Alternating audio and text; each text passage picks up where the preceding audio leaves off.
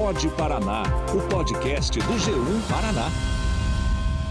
A força divina que inspira o amor. Somos todos iguais, nós somos benzedor. Missão bela e forte, Senhor, provou nosso amor, deu força na luta, a nós benzedor. Com um galinho de arruda na mão, marcada pelo tempo, água benta, um terço e muita fé. As benzedeiras retratam a tradição milenar que resiste em diversas cidades do Paraná. O poder das palavras e da sensibilidade das orações tiram o quebrante, cobreiro, mal olhado, palavras que fazem parte de um extenso dicionário das benzedeiras. O benzimento não é uma prática exclusivamente feminina, mas foi historicamente construída principalmente por mulheres que acreditam ter dons divinos e que se dedicam até o fim das suas vidas à cura de pessoas. Carregadas de uma forte identidade da cultura popular brasileira, essas mulheres são consideradas guardiãs da memória e da fé. A caroba, tem a guabirabeira, tem a pitanga, tudo são remédios, a gente sabe por que, que serve. E as plantas do, do quintal, né? Que é, começa desde a marcelinha, a salvinha, a, a, o, o boldo, e daí vai erva doce, capim-limão, nas quais também a gente sabe o que, que serve, né? Quando procuram a gente, né? Contando o problema, o sintoma. E também nas partes das simpatias, né? Que a gente faz as simpatias, cortando bugreiro, cobreiro, é, sapinho da boca de criança, ar, benzendo dor de dente, mas tudo através da fé. Você acabou de ouvir as palavras da Ana Maria dos Santos, uma jovem rezadeira de Rebouças, na região central do Paraná. Eu me chamo Gabriel Bukalovski, repórter do G1, e neste episódio vamos mergulhar no universo das benzedeiras. Aqui no Paraná, essa prática cresceu entre povos que viviam em pequenos vilarejos do interior e usavam plantas para curar como foi o caso da benzedeira Ana. Eu nasci numa comunidade do interior, né? Aqui é Rebouças, mas a comunidade que eu nasci é Rio Bonito, é município de Rebouças, 24 quilômetros. E nós vivemos numa cultura que lá as comunidades eram faxinalense, era faxinal, agora não é mais, mas era. E nós se curemos assim com remédio, como meu pai falar, remédio do mato é remédio do materno, o dizer dos antigos, né? Porque o tempo que nós nascemos, é, quase não tinha muito médico. Eu tenho 57 anos, mas não tinha muito recurso. Nós era. É, os antigos diziam que nós éramos tudo pobre mesmo. Então, nós se curar com remédio do mato, assim. O pai sabia tudo que era bom. E o meu bisavô era benzedor, meu avô era benzedor. E, e eles já vieram de uma geração que tem um poder sertão, que eles falavam, né? Então eles já eram assim. E daí o meu pai também era, né? Daí aprendeu, então eu venho de uma, uma cultura bem antiga, sabe? Sim. O dom de curar pessoas veio através do seu pai, na época um benzedor muito conhecido. Dos seis irmãos, foi a única que quis exercer o legado do pai. E daí foi que Aprendi daí com meu pai, que ele falava, nós éramos seis irmãos, somos, na verdade, seis irmãos. E ele queria passar também, né? E os outros não queriam aprender. Aí ele perguntou se eu queria, eu disse que queria. Daí, às vezes, quando meu pai não estava em casa, eu fazia. As... Cortava um cobreiro, um bugreiro. E daí ele viu que eu tinha dom, porque às vezes ele pedia me cortar dele sarava, ele falava que eu tinha fé e talvez tinha dom de curar, de, né, tinha fé, porque a benzedeira tem que ter fé, porque a nós não, não a gente só pede para Deus curar as pessoas, ensina ali o remédio do quintal, então é bem através da fé mesmo, mas ela vem de uma geração, de uma cultura histórica, uma cultura antiga, deixada aí pelos nossos anos passados, nas quais viviam nessa fé aí, porque não existia médico. Para eles não tinha médico naquele tempo. Então, eles se curavam através da fé. Era de uma gripe, era de uma tosse, era de uma dor de garganta, muitas outras doenças que dá. E o que é ser benzedeira para a senhora representa, né? Essa ação de fazer o bem para as pessoas é por amor mesmo? Ah, eu faço por amor e com amor pela saúde da população. Por quê? Porque eu não cobro nada. Eu não cobro nada. Tem gente que às vezes vem aqui e fala, eu, eu gastei tanto, tanto, tanto, tanto. Eu vim aqui, sarei, quanto que custa? Nada. Não fui eu que curei você, eu não tenho poder curar ninguém. Apenas pedi, através da minha fé. Peguei meu rosário, peguei minha Nossa Senhora da Aparecida, rezei Pai Nosso, rezei Ave Maria, rezei Salve Rainha, rezei, rezei o Creio, rezei é, o Santo Anjo com fé e ofereci para Deus, e ofereci para Jesus, para Nossa Senhora Aparecida, e você sarou. Agradeça a eles, não eu. Eles que te curaram, eles que foram curar você. Foi eles. Ensinei um chazinho, é, por exemplo, lá, dependendo que ela, o sintoma dela, o seu remédio. Ensinei lá um chá de salvinha, que é a sálvia, salvinha. Mas no entregar, eu já pedi para Deus ponhar um pouco de poder naquele chá para ela tomar e sarar. Então, eu, é, tipo assim, eu, eu já disse várias vezes, não, que eu vejo que eu faço por amor e com amor. Em Rebouças, uma lei municipal reconhece as benzedeiras como agentes de saúde pública. Elas têm inclusive uma carteirinha como um certificado né, para realizar os benzimentos. A cidade ela foi mapeada por pesquisadores recentemente e foram encontradas 133 mulheres que exercem a função como parteiras e benzedeiras. É, Rebouças foi a primeira cidade que teve o mapeamento social das benzedeiras, nas quais as benzedeiras tiveram carteirinha, né? Que na verdade, primeiro, ninguém tinha carteirinha. Tipo, meu pai tinha carteira, ele benzia. Ele existe até medo de benzer, né? A pessoa fazer o remédio errado, fazer mal, complicar ele. Então, Rebouça é a primeira cidade que teve é, carteirinha de benzedeira, né? Depois, daí teve lei municipal aprovada. E quando foi mapeado, nós tínhamos 133. Agora já não tem mais, porque já bastante faleceu. É, mapeamos benzedeiras e parteiras antigas também. Daí depois daqui foi Triunfo, com 163, também já não tem tanto lá mais. E daí a terceira cidade mapeada com carteirinha lei municipal, Irati, com 188, parece. Mas também não tem mais, acho que todas já.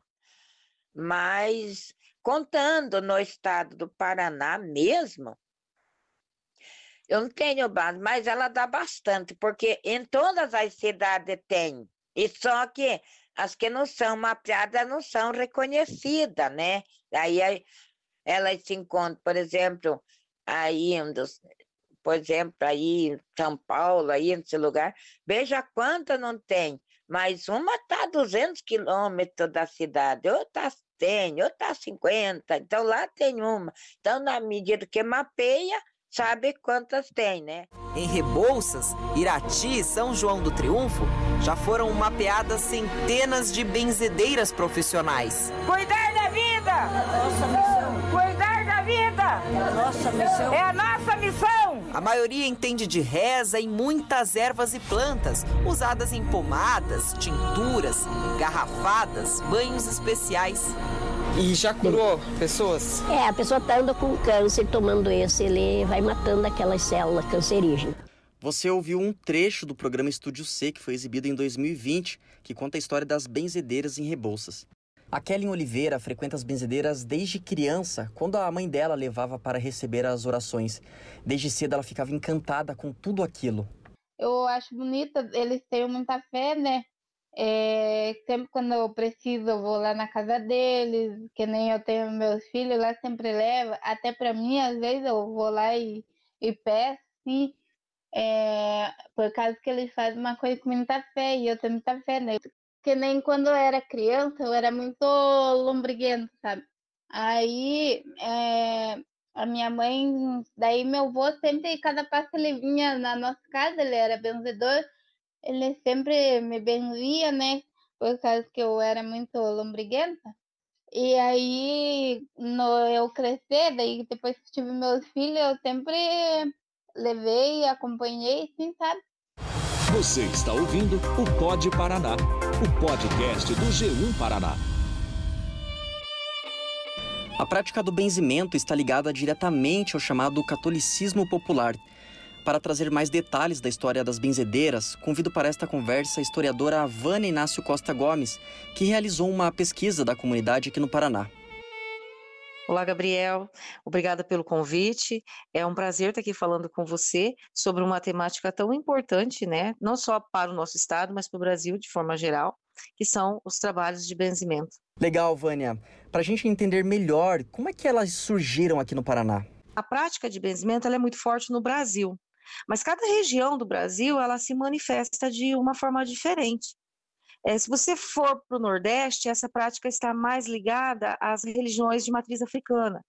É, o Norte, essas, essas práticas, elas estão mais voltadas para as é, religiosidades é, indígenas.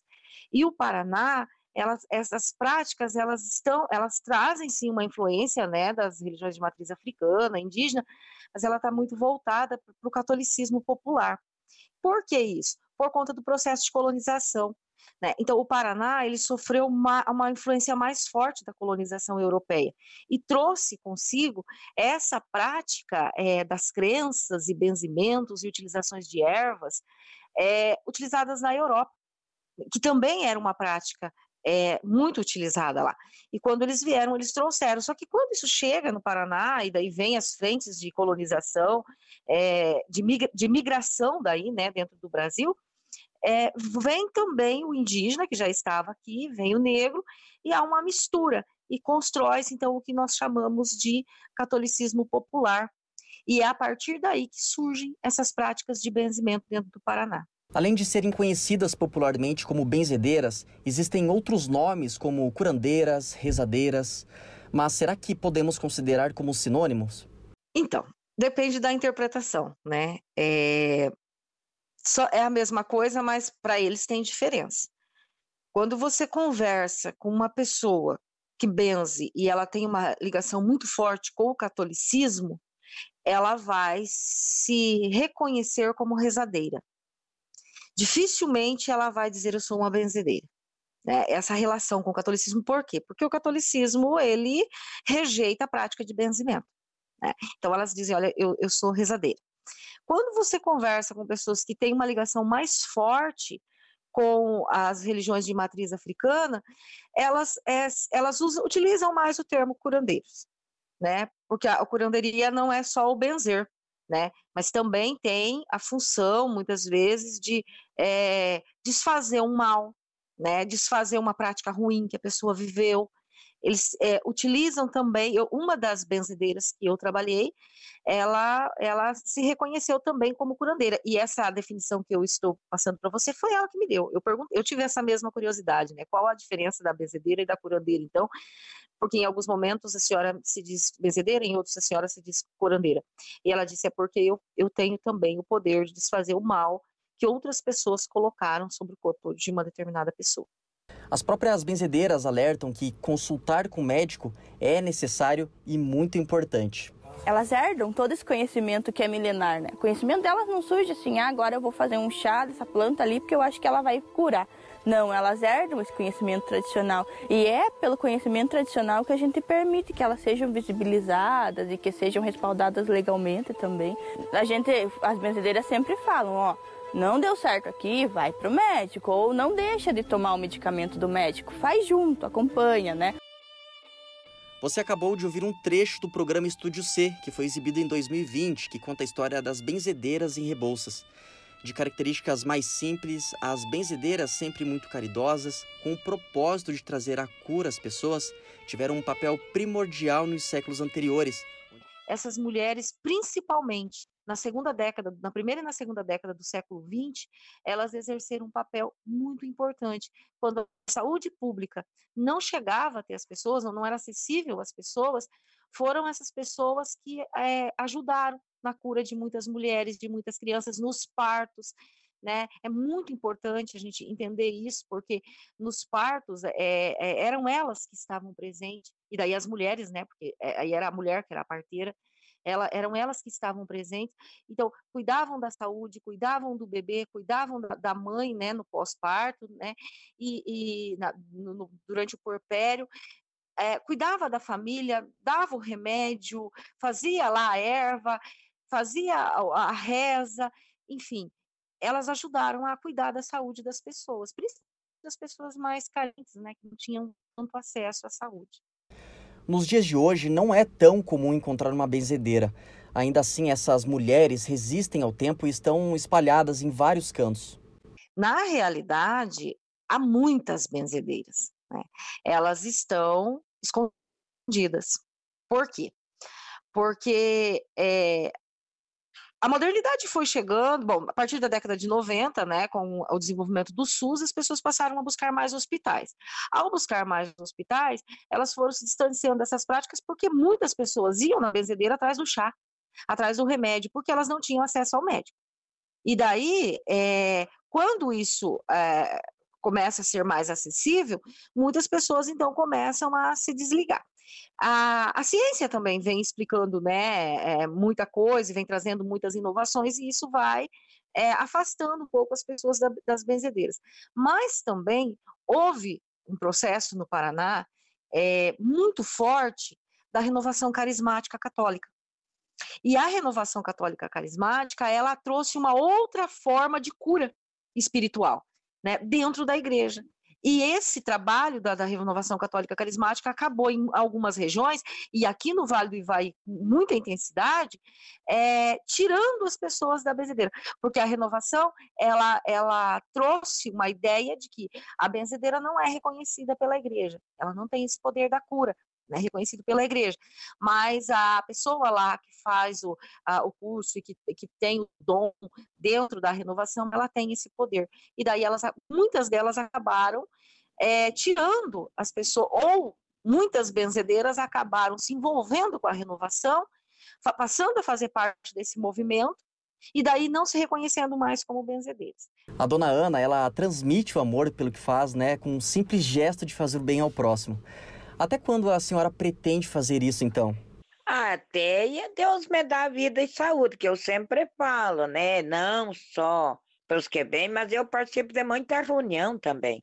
Fazer é, toda essa missão que Deus me deu nessa terra, mais uma missão do bem, plantar semente boa. Porque, que eu falo, quando eu chegar lá em cima, não sei em que lugar eu vou, porque a Deus pertence, mas eu não quero levar essa desgraça ao mundo, quero levar só coisa boa, só que eu fiz de bom.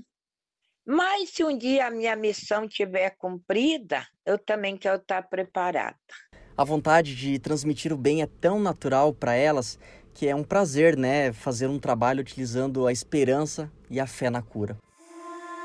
Neste dia, né, eu vou pedir ao Divino Pai Eterno e a seu Filho, nosso Senhor Jesus Cristo, nossa Mãe, Nossa Senhora da Aparecida, e que proteja e ilumine o Gabriel, que fizemos a entrevista com ele hoje, que os anjos do céu estejam em cima dele para iluminar, atrás dele para defender, na frente para conduzir, do lado para acompanhar que os anjos de Deus estejam em cima dele para iluminar, na frente para conduzir, atrás para defender e do lado para acompanhar.